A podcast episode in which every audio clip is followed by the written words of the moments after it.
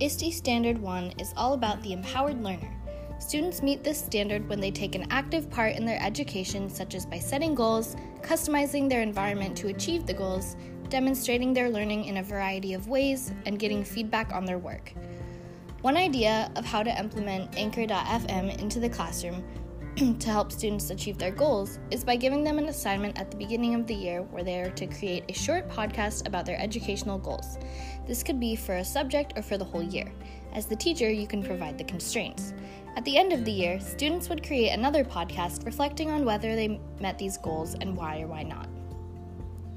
Students can use Anchor.fm to customize their environment to achieve goals when they make choices about what they say, what music they use, and who and how they want to present to.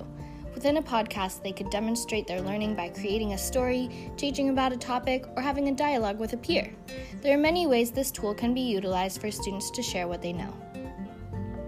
To get feedback on their work, students can share their podcast with others across different platforms, or share it with their teacher, parents, or friends. Anchor.fm is a great tool for students to use that helps them meet the ISTE Empowered Learner standards.